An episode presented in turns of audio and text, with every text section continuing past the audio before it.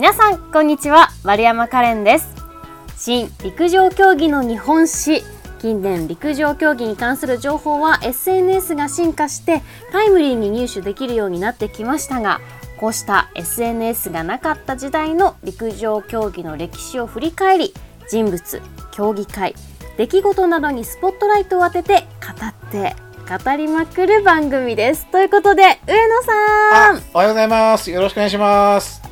よろしくお願いします。さあどうですか？前回ね初回終えて何か反応がありましたかね？そうですね。周りの私の周りの方が結構聞いてくださっててはい、ちょっとまああのまだ喋りがぎこちないよねっていうことは言われたんですけど、はい、ダメ出しみたいな、ね、はい、ちょっとあのが多いからちょっと気をつけた方がいいよって言われて、はい、はい、ちょっとまあね、はい、それはあったんですけど、まああのーはい、ねちょっとまあ2回目っていうこともあってちょっと少しずつ、はい、うん、あの本調子に持っていけたらなと思います。はい、あとですね私の方からすると、あの陸上のことを知らない方からもも聞いてくれてたみたいでまあ、単純に小出監督おもろいなという声やあの高橋尚子選手のことも本当にメダルのことしか知らなかった人がそういった練習してたんだっていう、うん、本当に陸上無知の方からもねそういったコメントをいただいてとっても嬉しかったですね。嬉しい、ねうん、嬉しい、はい。さあということで今日第2回となります、はい、よろしくお願いします。はい。ということで第2回のお題がですね大会にスポットを当てていくということで、はい、大阪国際女子マラソンを今回はピックアップということですね。すね。はい、はい、えっ、とカレンさんは大阪ご出身ですもんね。そうなんです。この大会はですね結構、まあ、テレビでも沿道でも見ていましたね。沿道でも？あそうです。長井公園に入るところですよね。大阪のねこうファンの沿道の方の声援ってすごい熱いんで選手にとってももうねこう励みになると思うんですよね。ガンガンガンガン声上げちゃう感じですからね。はいそうですね、うん、さあ今日はですね大阪国際女子マラソンに関するエピソードをたくさん伺えたらと思います。よろしくお願いします。はいよろしくお願いします。えっとまあ、まずちょっと私にとっての大阪国際女子マラソンなんですけど、うんあのー、まあ、私が実業団のあの監督をしてた時に、あのー、選手がお世話になって、招待選手として出場させていただいてそれがこう大阪国際女子マラソンとのきっかけなんですよね。はい、うん、そして、えーと、昨年からなんですけれども、まあ、ちょっとご縁があって、あのーはい、外国人招待選手あの、うん、外国人招待選手の招聘の業務と招聘の業務？はい、要は、はい、はい、あの外国人強い外国人選手を、えー、交渉して日本に来ていただくっていう仕事なんですけど、うん、その仕事と、はい、ペースメーカーが、えーと、今年の大会ついたと思うんですけど、はい、ペースメーカーの、ペースをコントロールするコントロールバイクというのは初めて大阪国際女子マラソンで導入してえ？はい、知らなかった。コントロールバイク？はい。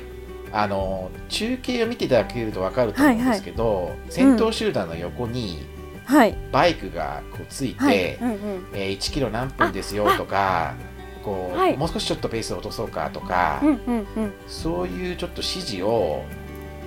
我々のチームの佐藤というあのエージェントが乗車して指示を出してたんですよ。はい、あそんな裏がそうなんです。はい。まあこの辺りはね ちょっとねあのー、もうちょっとこうあのー、どこのタイミングで話そうかなと思ってたんですけどもちょっとまあはいそういうことがあってまあそんな感じでこう大阪さんとははい関わらせていただいてますね。はい。えこの一番最初の実業団の頃の招待っていうのは、はい、これはいつ頃の話なんですかね、えー、2004年ですね。あじゃあもう本当に15年か付き合いがあるということですね、はいえー、長い。ああアテネのねこう選考会の時でまたちょっとこの後ねあの振り返っていこうと思うんですけど、はい、大阪国際女子マラソンってオリンピックの選考会、うん、はい、になってるので、まあ、毎年毎年ね、こうそのドラマというかそういうのがこうあるんですよね。はい。わさあでもね私ここで話していいのかな。の福士加代子選手がはいはいすごく好きでこれ上野さんにも言ってなかったんですけどちょっとね、うん、国際女子マラソンの話に入れていただきたいなと思って。福士選手のなんだろうなエピソエピソードっていうか私当時一番最初に見てたのが中学高校時代なんですが今はもうなんか陸上やってた感一切出してないんですけど私自身は、はい、もう中学の時は本当になんだろう男子にも負けたくないってずっと思ってて、はい、もう身なりから何からすごいなんて言うんですかねもう怖いイメージを出していた。敵を寄せつけないようなオーラでまず過ごしていて、はい、でやっぱりこの強い選手になりたいと思っていたので当時から待ち受け画面は福士加代子選手であそれは高校時代かな？携帯を持ち始めてから。なるほど、はい、なんかでもどことなく、はい、なんか福士選手のこう似てますよねカレンさんね似てますか雰囲気がうんなんかほら、えっと、髪の毛長かった時、うんうんうん、ってか髪の毛切ったらなんかこう似てませんかねなんか雰囲気いやでもその後あの、うん、似せていったっていうのはあるんですよね。似せていったおちょっとあバレたかって思うあの一回その私すごい怖い寄せつけないような感じで過ごしてたんですけど、えー、やっぱり福士選手の私の一番好きなところも笑顔。なんですね、やっぱ競技中もあの笑顔で走られてる、うん、もう寄せつけないどころかもうその上を行ってるような方でこんなピリピリしてたらダメなんだなって思って。ああねはい。であの笑顔には何度もね救われましたが、はいなんかこう大阪国際女子マラソンの福士選手ってこうなるとすごいこうインパクト残してて、あの初マラソンのねあのゴールシーンがもう本当ちょっと強烈で2008年ぐらいですかね。ちょうど中学時代に見てました。ゴール、ね、まあね当時ね、うん、あのトラックではね本当にもう日本で目的の存在で、はい、いよいよマラソンかって感じだったんですけど、うん、まあああいう形になってしまってもう僕がちょっともうマラソンやらないんじゃないかなと思ってたんですよ。ねもう走りたくないっていう言葉が出てくるかと思ったら、その後にこの大阪国際でそうですね優勝するんですけど、ねはい、なんかそこもこうなんかこう失敗したままこう終わらないというかこうなんていうのかなこう立ち上がって、うん、もう一回ちょっとマラソンにチャレンジしてきてであの世界陸上で銅メダル取るんですけど、うん、なんかこう彼女のこう生き様というか、うん、こうなんていうのかなそういうこうあの笑顔の裏にあるなんかこう、うん、熱い闘志というか、はい、なんかそういったものがすごいこう鑑みれて、まあ、本当大阪イコール福祉、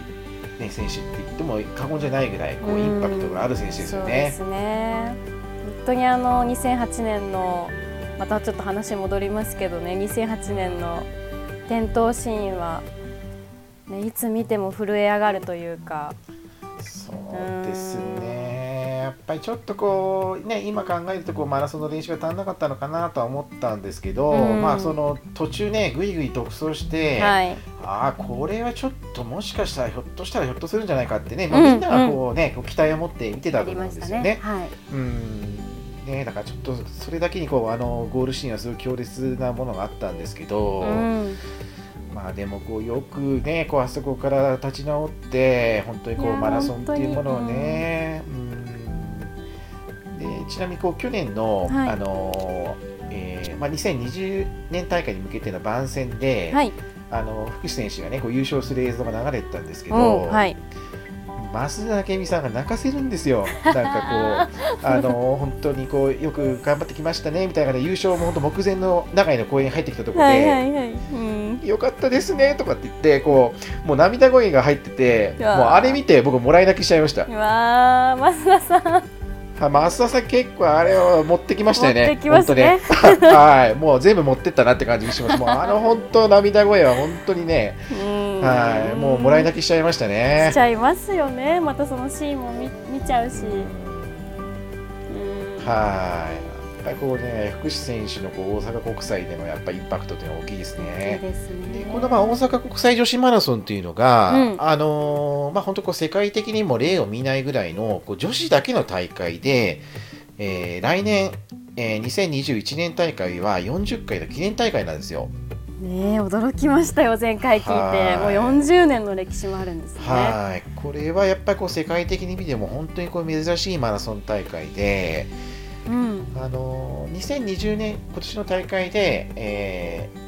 ー、昔こう一世を風靡したカトリン・ドーレさんという大阪で何回も優勝している選手が、はい、ドイツの選手がいるんですけど、うん、その娘さんが、はい、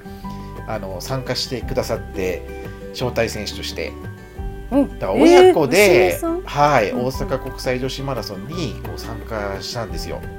あ親子でというか、あのー、お母さんが優勝した大会に娘さんが今度出場すると。長い歴史だけあるという歴史があるねこう、ね、そうです、ね、はい。ねそういったこう歴史があって、まあ、40年ってなるとあの最初の頃にこう出てこられたね選手なんかはもうあの今まあ60歳過ぎていらっしゃる方もいて本当にこう、い、ろんな意味で歴史を感じる大会ではあるんですよね。えー、でまあちょっとこうどの大会も私の中では結構こう思い出していくとあすごい良かった大会だなっていうのが思い出としてあるんですけど、まあ、中でも、うん、まあ、一番のちょっとこうピックアップする大会としては、はい、2000年のシドニーオリンピックの選考会になった大会なんですけどね。はいこの大会が大会で、まあ、当時3連覇した、えー、リディア・シモンというルーマニアの選手と、うんはい、えー、資生堂の広山晴美選手が最後トラックに入ってくるので。あのトラック勝負になって、はいはいはい、最後、シモン選手がこう2秒差で優勝したんですけど、はい。ね、でこの年がもうあの前年の世界陸上で、えー、シドニーのオリンピックの代表に一枠ある市橋有選手という選手が代表に内定したので、うん、残り2枠を、まあ、大阪と名古屋でこうそうか、はいまあ、どっちかっていうような感じになったんですね。うん、それでまあもうそうそうたるメンバーが出場されて、まあ、有森裕子さんであったりとか、うん、あと93年の世界陸上のチャンピオンの浅利純子さん、はい、はい、えー、トラックの女王広山晴美さん。で、えー、当時英断地下鉄所属だった小畑佳代子さん、はい、まあ本当にこうビッグネームがもう大阪で一騎打ちというかもうここで決めるぞみたいな感じで来たわけですよね。うん、それでまあ本当も序盤からこうハイペースになってってまあこう有森さんが振り落とされてね、はい、こう浅利純子さんが途中で棄権してっていうのはもうこう本当波乱の幕開けの中で広山晴美さんがまあこうずっとこう集団にこうついていってまあ最後のトラック間際まで、まあ、40キロ過ぎて、あの広山さんが先頭にいたのであこれは広山さんが代表になるかなと思ったら、まあ、こう最後リディア・シモン選手が巻き返して、まあ、最後2秒差で勝つんですけれども。あのデッドヒートっていうのは本当にこうもう大阪国際女子マラソンの歴史上本当に残る歴史上残る本当に好レースだったなと思うんですよね。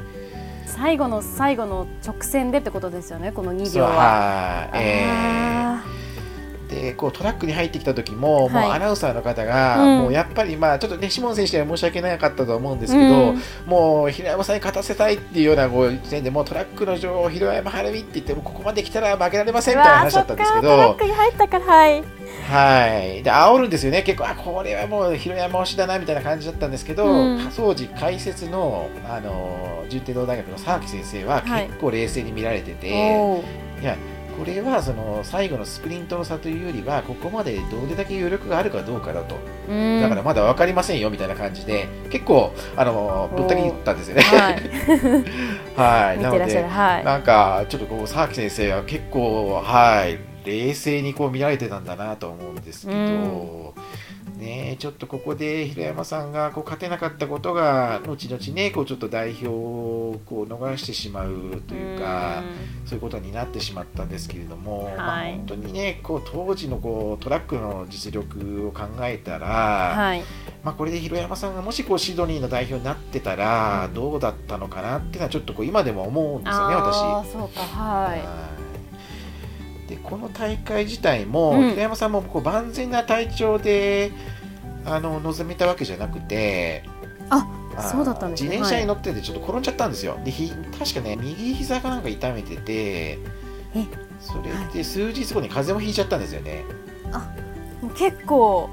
やられちゃってますね体、うん、そうそうそう。平山さんもねちょっとねあの100%の練習ができてなかったと思うんですよこの時ね。だからもうね本当にこう万全な体調だったらどうだったのかなとは思うんですけどまあそんなこんなでねこう最後リーダーシモン選手が優勝して3連覇っていうような結果だったんですけどこのレースは本当にこう印象に残ってますね、はいわあちょっとこの映像は見たい。でもまだ見れるってことですよね。うん。えっ、ー、と映像ねちょっとだから僕が検索した中ですとね YouTube とかにはなかったんですよ、まあ、どっかで多分見れると思うんではい、このレースはもう本当にわあ見たい。うん。死闘でしたね本当ね。2000年というとだからこの大会がスタートしたのが40年前だから1980年ってことか。第1回大会はね1982年ですね。82年か。うわ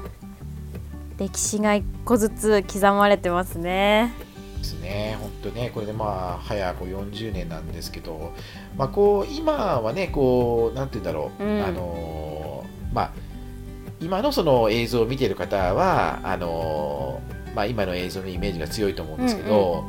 うんうん、大阪国際女子マラソンをこう昔から見てる人にとっては、まあ、結構まあネタと、はい、小ネタというかね そんなこともあって。ここでもネタが 出ています。まあ、大阪国際女子マラソンのテーマソングっていうのを、はい、あの毎年毎年あのアルフィーさん。あ毎年なんですね。歌われてたんですよ。はい、はい。うんうん、歌われてたんですよそれで大体こうレースがこう中盤に入ってきて、はい、大阪城公園に入ってきた時に、はいはい、このアルフィーのテーマソングが流れるんですよね。えそれでまあもう僕なんかこう指導した選手には、まあ、とにかく、あのー、大阪城公園に入るまでがちょっと勝負ちょっとそこまでまでで離れちゃうといけないから、まあ、そこまでちょっと頑張ろうと。うんうんとにかくあのアルフィーが鳴るまではちょっとの浸透集団に残っててくれよなんて言ったら選手爆笑してましたけど。えこれ毎回このアルフィーさんの曲も変わっていくってことですか？そうです。だからね毎年だからこの大阪国際女子マラソンのためにあの書き下ろしをしてくださってたと思うんですけど。あために。はい。そうなんですよ。すごいなじゃあもう今年の今年のっていうか2021年大会のも今もしかしたら作っている段階ってことですよね？あえっ、ー、とねあのいやちょっとね何何年か前にちょっとこのアルフィーさんのテーマソングがちょっと終わっちゃったんですけど本当にこう昔のはいあの大会では結構流れてたんで。ねじゃあ今はちょっと聞けないけどって感じですね。はいはいはいはい。そうそうそうそう。うん。なんですよね。なので、本当ちょっとオールドファンの方は結構 懐かしい話題かなと思いますね。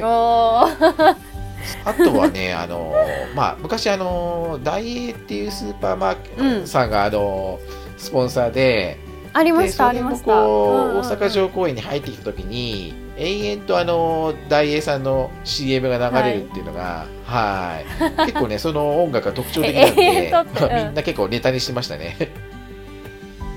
はい。あ、でもあれ、カレンさんも映像送りましたよね。はい。はい、見ました、見ました。これが永遠と流れてるんですね。そうそうそうそう、ずっとね、だから、あの、実況が入らないで、ずっと、あの、大英の CM が入るんですよ。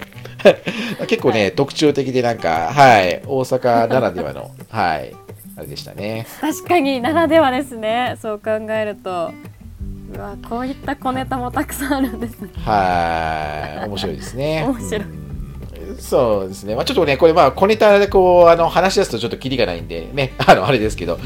はい。まあ、あのー、国際女子マラソンっていうね、大会なので、はい。外国人のあの選手も、そうですよね。本当にこう、オリンピックのチャンピオンからね、こう、強い選手がたくさん来てくださって、はい。うん。まあ、あの、先ほどお話ししたカトリン・ドーレさんとか、はい。ポルトガルの赤いバラって言われたロサモタさんとかですね。それと、はい、あとキャリー・メイっていうアイルランドの女子大生が優勝した年もあったんですよ。はい、はい、まあ、かなりこうオールドファンの方には今挙げた選手とかって結構懐かしい名前だとは思うんですけど、うん、まあ、そういったその外国人のあの選手こう何わじを走ってくれた外国人の選手に関してのはい、あのちょっとこう今のその現在の様子とかも含めて私のちょっとノノートという SNS やってるんですけど、はい、ノート。そこでちょっと連載を始めましたので、まあ、もしよろしければ皆さんちょっとノートを見ていただきたいなと思います。要チェックですね。今もねあの私ノート上野さんの見ているんですが浪花路を駆け抜けたヒロインその1その2というね、えー、紹介がありますね。ぜひちょっと、あのー、外国人のね招待選手にもスポットライトを当てて連載しますのでねぜひよろしくお願いします。はい私もチェックしてみます。はい。ということではい、この40年の歴史がある大阪国際女子マラソン。2021年はどういった、はい、2021ですね。次の1月ということそうですね。はい。どういった大会になりそうですか？この関わり続けている上野さんとしては。あの先日もちょっとこう会議をやったところなんです。まだちょっとこういろいろねあのコロナの関係とかもあってまあ、大会に関することっていうのはまだこう固まってはいないんですけど、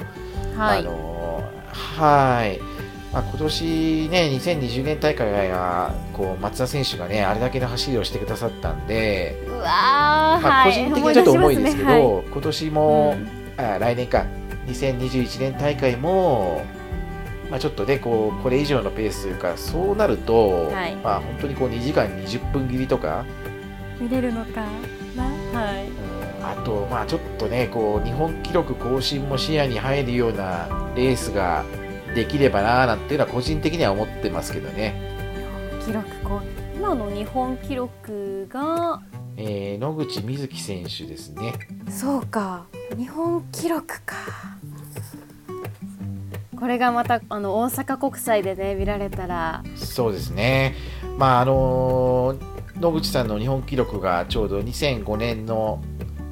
2時間19分12秒なんであベルリン。はい。なので、まあ、これを更新をちょっとこう視野にレースができたらなとは思いますけどね。ちょっとね。まあなんとも言えない、はい、あくまでも個人的な、はい、あの願望ですけどね。はい、うんうんうん。私上野さんがそのコントロールバイクの件に携わっているっていうのは 初めて知りました。あそっかそっか。言ってなかったでもね。はい。そう。なのでええー、と思ってすごいところにいると思いました。この緊張感はね本当にちょっともう本当にヒヤヒヤでしたよ今年。もう。そうですよね。特に MGC の出場資格を獲得するためのレースでもあったんでしたっけ？あえっ、ー、とねあの派遣せ派遣設定記録？あそれ派遣設定記録か。はい。それをこう破るためにこうね、うん、ああいう高速レースをこう準備したので、はい、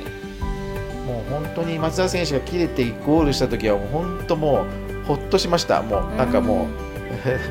う かもう体が脱力しましたね。そうです。ずっともう緊張感緊張感の中のこの2時間20分っていうことでしたもんね。わあ。ストンと切れますねこの緊張の糸が。そうですね。もう終わった時はほっとしました。うん うわじゃあもうね次の2021年大会もまたこうピリッと緊張感を持って上野さん自身もちょっと挑まれるようなそんな大会になりますね。そうですねはい、まあ、しっかり準備したいと思います。うん私もなんかこう新しい情報を得たのでそういった目線でも大会を楽しむことができそうですね。さあということで今日はえー、新陸上競技の日本史大阪国際女子マラソンについてピックアップしていきました。さあそして次回なんですが上野さん次回はどういったことをお話しいただけるんでしょうか？いやちょっとね次回どうしようかなって考えてたんですけれども視聴者の方から中村清監督の話をしてほしいと。中村清監督。いやこれはちょっと私の中で結構一番重たいテーマというか重たい、はい、あの瀬古利彦さんの、はい、あのー、監督さんだった方なんですけれども、はい、はい、まあちょっとこの中村先生の話題を第3回目っていうのは結構重たいので、はい、まあ、ちょっとかなり緊張感がありますね。またこの大阪国際とは別の緊張の糸がピンとありますね。ちょっと1回ではなかなか難しいと思うんで、まあ、前編後編ぐらいでちょっとやれたらなっていうふうに思っています。じゃあ計60分ぐらいのこの中村清監督の